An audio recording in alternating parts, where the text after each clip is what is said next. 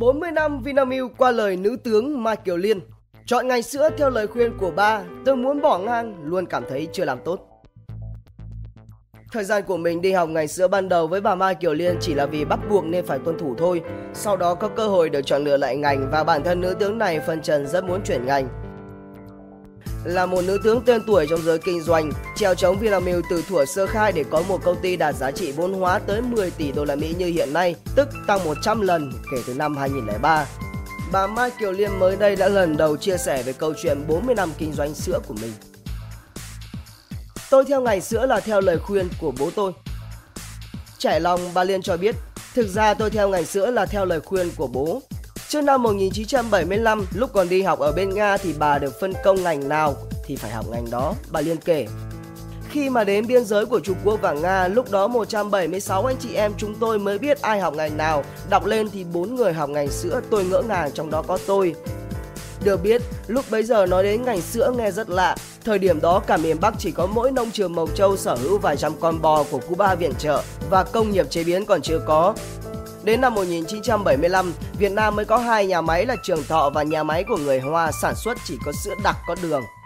Bởi vậy, thời của mình đi học ngành sữa ban đầu với bà Mai Kiều Liên chỉ là vì bắt buộc nên phải tuân thủ.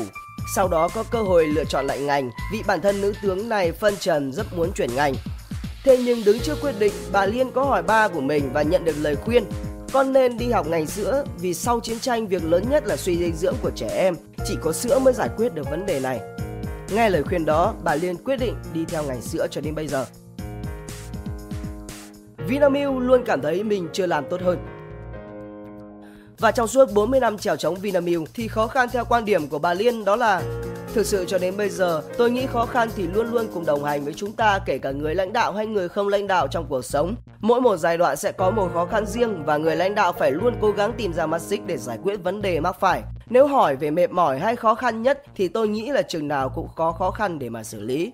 Liên quan đến vấn đề cạnh tranh, người đứng đầu Vinamilk thẳng thắn thật sự mà nói từ tấm lòng rất cảm ơn đối thủ cạnh tranh bởi trong một thị trường rất rộng lớn thì bản thân đối thủ là người đồng hành, cùng cạnh tranh và cùng phát triển. Riêng về Vinamilk, bà Liên tự hào chia sẻ rằng không chỉ cá nhân tôi mà cả tập thể nhân viên Vinamilk đều luôn tự hào nhất một điều, đó là chúng ta đã có thương hiệu sữa Việt Nam và không thua kém gì các bạn trong khu vực. Thứ hai, Vinamilk cũng đã xây dựng được hệ thống chăn nuôi bò sữa mà ước mơ rất lâu cả mấy chục năm đã thành hiện thực. Bởi nếu tự chủ được nguyên liệu, sẽ tự chủ được sản xuất, từ đó tự chủ trong giá thành và tất cả mọi cái. Một điều tự hào thứ ba mà công ty vẫn thường nói với nhau là sản phẩm sữa Vinamilk đã có mặt trên 40 nước trên thế giới. Đây cũng là ước mơ rất lâu mà chúng ta có thể đạt được, bà Liên nói thêm. Ngược lại vẫn luôn đau đáu một điều chưa hài lòng, đó là Vinamilk luôn cảm thấy mình chưa làm tốt hơn, chưa thể làm tốt hơn. Phụ nữ chỉ thua đàn ông ở sức lực, là một cá nhân trong số 25% CEO Việt Nam là nữ, bà Liên cho rằng tỷ lệ trên có lẽ do Việt Nam có một đặc thù riêng. Thứ nhất, phân biệt giới tính nam và nữ ở Việt Nam ít hơn các quốc gia xung quanh, đồng thời nước ta cũng đã trải qua mấy chục năm chiến tranh. Ví dụ như ở ngoài Bắc, khi mà chiến tranh thì tất cả người nam ra trận, còn lại nữ ở nhà và làm hết mọi việc của người nam, không chừa một việc gì từ xây nhà đi cày, toàn là việc nam giới. Nhưng đi hết rồi thì còn ai nữa, cho nên toàn bộ người phụ nữ phải làm. Chính môi trường đó tạo cho người phụ nữ Việt Nam tính tự lập, tự chủ cao và tự quyết định vì không thể nhờ ai. Nữ lãnh đạo này nói, theo tôi thì nữ chỉ thua nam ở sức lực thôi, sức lực cơ bản. Vì ông trời phú cho nam một cơ thể khỏe mạnh hơn, còn tất cả mọi cái như kiến thức, đạo đức, đối nhân xử thế, quan hệ xã hội, nữ và nam ngang bằng nhau.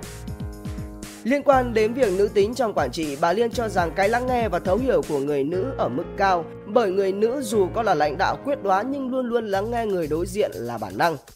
Tự trùng lại, nói về bí quyết lãnh đạo, bà Liên cho biết mỗi người có một ý khác nhau, nhưng tổng hợp lại thì cả nam và nữ đều có những cái bí quyết, kinh nghiệm để lãnh đạo, tập hợp mọi người. Trên quan điểm của bà Liên, điều cơ bản là lãnh đạo phải chân thành. Thứ hai, lãnh đạo phải làm gương, mình phải chứng minh được mình dẫn dắt định hướng để công ty đi lên, cuộc sống nhân viên khá lên và mọi người cảm thấy rằng 5 giờ chiều thích về nhà và 8 giờ sáng thích lên công ty. Đó là một công ty thành công, bà Liên khẳng định. Mình phải chuẩn bị, phải có kiến thức. Ai cũng có mong muốn mục tiêu cao hơn, lớn hơn. Hiện nay văn hóa của Vinamilk có 5 đến 7 văn hóa, trong đó có khẩu hiệu tôi là chuyên gia. Vì khi mình có kiến thức rồi mình mới ra quyết định kinh nghiệm bản thân. Tôi không muốn có người giúp việc. Điểm qua về cá nhân bà Liên, nữ tướng này chia sẻ thẳng thắn, tôi không muốn có người giúp việc. Vậy làm thế nào vị này cân bằng được công việc và gia đình? Trả lời, bà Liên cho biết rằng thời gian dành cho công việc là 8 tiếng một ngày, thời gian ở nhà là 8 tiếng một ngày và thời gian nghỉ ngơi là 8 tiếng một ngày. Đối với bà, thời gian ở nhà là lúc vợ chồng gia đình thống nhất với nhau cùng con cái làm việc nhà. Bà chia sẻ, không có người giúp việc với riêng hoàn cảnh gia đình tôi là do tôi không muốn có, vì tôi không muốn con cái ỉ lại, không muốn con cái có ý định sai khiến, làm phiền người khác. Vợ chồng tôi sẽ cùng con cái tìm cách phân chia, giải quyết. Từ Thảo Anh, theo trí thức trẻ, Độc đáo TV tổng hợp và đưa tin.